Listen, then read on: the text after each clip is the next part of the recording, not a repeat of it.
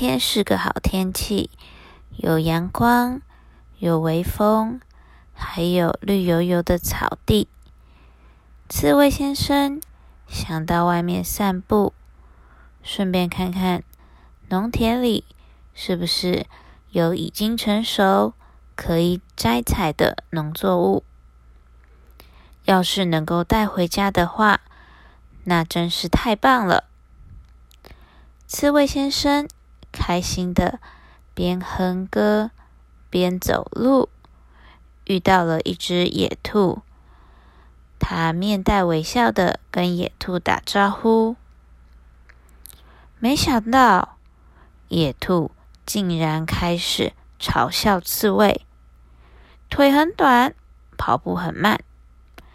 刺猬很生气，于是他提议要和野兔比赛跑步。不过，在比赛开始前，他必须要先回家吃饭，才有力气比赛。刺猬先生回到家后，告诉刺猬太太：“等一下要和野兔比赛跑步的事。”刺猬太太觉得，刺猬先生怎么会和野兔比赛跑步呢？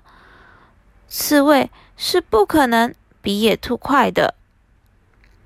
但是，刺猬先生请刺猬太太不要担心，他只要帮忙站在终点前，看到野兔越过终点线后，跑出来跟野兔说。我已经在这里等你很久了，这样比赛就没问题了。刺猬太太照着刺猬先生的话做，等待着野兔过终点线后，和野兔说：“已经在这里等你很久了。”不服输的野兔总共和刺猬比赛了四次。